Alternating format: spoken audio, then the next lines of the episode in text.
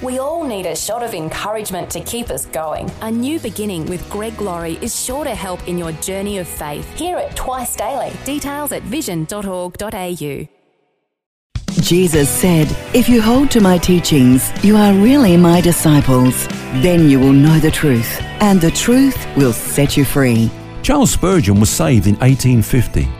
Within a year, his theological grasp and spiritual discernment were incredible. By the time he was 19, he had been called to one of the largest Baptist congregations in London. He had a great gift of humour and used it often, but he had his critics. His detractors, who were preoccupied with the shallow niceties of Victorian England, criticised him relentlessly, calling him such things as, quote, a pulpit buffoon, and comparing him to a circus performer who entertains the masses mindlessly. Spurgeon had to endure a lifetime of public ridicule and slander, sometimes of the most vicious kind. Some of it was easy to brush off, but most of it wasn't. In 1857, he wrote, Down on my knees have I often fallen with a hot sweat rising from my brow under some fresh slander poured upon me. In an agony of grief, my heart was well nigh broken. But he rose above the criticism, and in 1865 his sermons sold 25,000 copies every week and were translated into over 20 languages. Members of his congregation were occasionally asked not to attend next Sunday's service so that newcomers might get a seat. Everyone God has ever used has had to learn to cope with criticism. Keep your eyes on God, and like Spurgeon, you'll outlast your critics.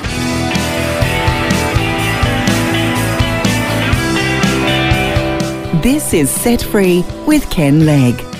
Hi, and welcome to Set Free. It's Phil here, and with me is author and teacher Ken Legg. And all this week we've been looking at an issue that we all have to deal with at some time or other coping with criticism.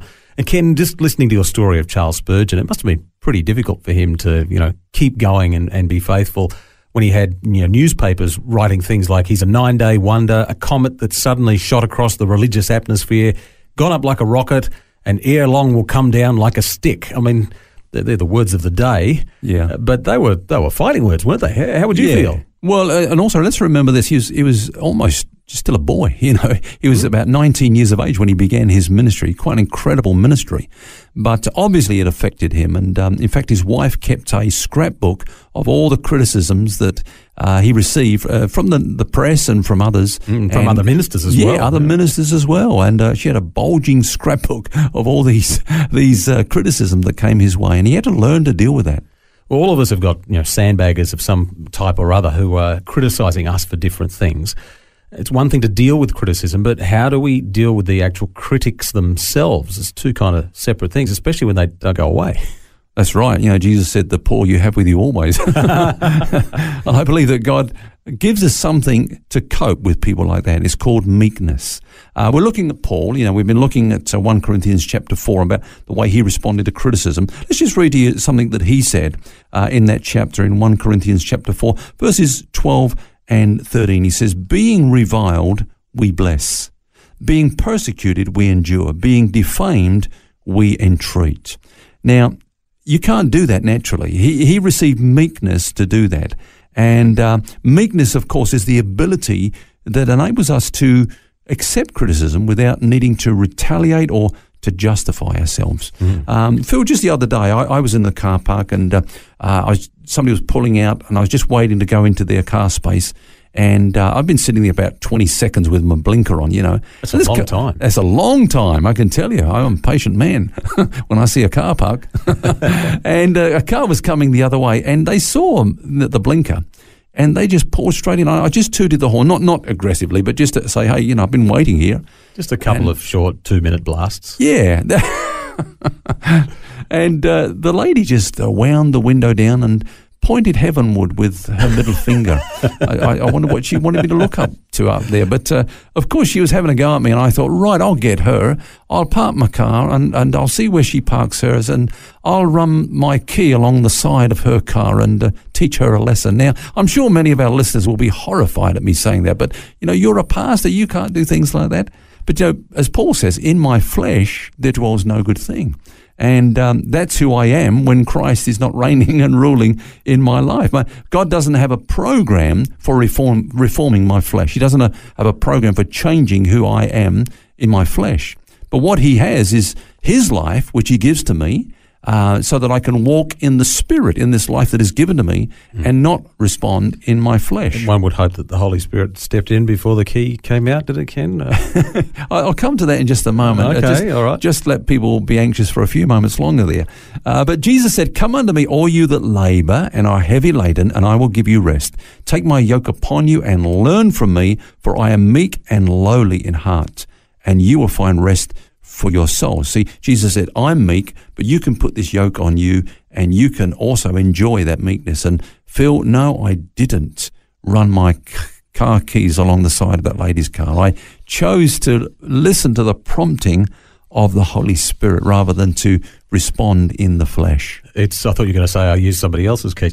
uh, it's interesting. Though. I mean, meekness we tend to think as being weakness, but it's actually strength. When you can actually say, I'm not going to react in this situation. I'm not going to respond to this criticism. Yeah. You're actually rising above it. It's stronger, not weaker. I just thought I'd throw that in there just for a moment. But it, it sounds really easy, you know. Yep. But if only it was that simple. It got, it's got to be true what you're saying. But, you know, we have a choice. Otherwise, God would, would never exhort us to choose to walk in the Spirit. He, he tells us that. We have to choose to do it. And some of the great things about our say, salvation is that Jesus didn't just die to save us from the penalty of sin, he died to save us from the power of sin, didn't he? And what you're saying here, Ken, is that Jesus hasn't left us under that power of fleshly, sinful responses to things that provoke us to anger. You know, somebody cuts us off in the car park or whatever it is, or criticism. But we have the power of His grace, which is the thing that empowers that meekness, isn't it? Yeah, absolutely. I mean, Paul says that by the death of Jesus, uh, we were delivered, as you say, from the penalty of sin and reconciled to God. But by his life, we're being set free from the power of sin. Mm. So we've been given his life. His life. Uh, and that's the good news of the gospel of grace and the new covenant. Under the law, we had rules, but no power. You know, do this, do that, don't do that, do this, yep. uh, but no power. You know, we were just left in the in the energy of the flesh, and that's why we always failed.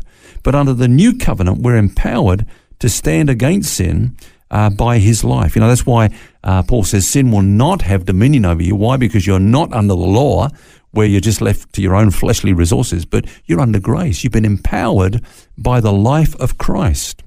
It's the same as a policeman has the power entrusted to them or empower, and given to them, but they have to operate in it. They have to choose to say, well, I know I'm a policeman and I have the authority to do certain things.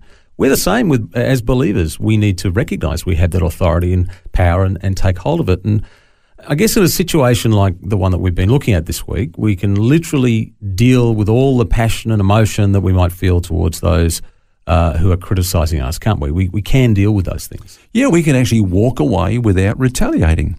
Um, you know, the psalmist said this those who seek my life lay snares for me. Those who seek my hurt speak of destruction and plan deception all the day long, but I, like a deaf man, do not hear, and I'm like a mute who does not open his mouth. Uh, now, that's possible by grace, not, not in the power of my flesh. I know how I will respond to, to provocation and insult and criticism and so on. But uh, by the power of God's grace, I can actually rise above that, as you say. In fact, you know, we've been talking about meekness, uh, Phil, and uh, the Greek word for meekness is the word praus, and it's often used in non-biblical literature for taming wild animals. That's interesting, isn't it? Hmm.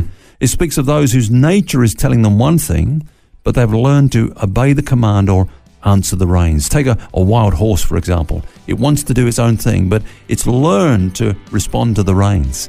And, and you know, ultimately the choice is us. It, it, sorry, let, let me say that again. Ultimately, the choice is ours. We can either walk in the Spirit or we can walk according to the flesh. And, and as we grow in grace, we learn to answer the reins. You know, the, the, the Spirit just tugging us, saying, No, don't go that way, come this way.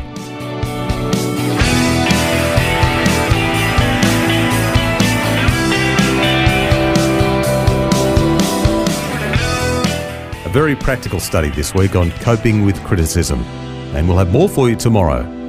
Until then, remember you don't have to carry that baggage. God wants you to be set free. For books, DVDs, small group studies, and other resources from Ken Legg, including the book What's Eating You, which features topics from today's message, visit the Vision Christian store at vision.org.au. That's vision.org.au.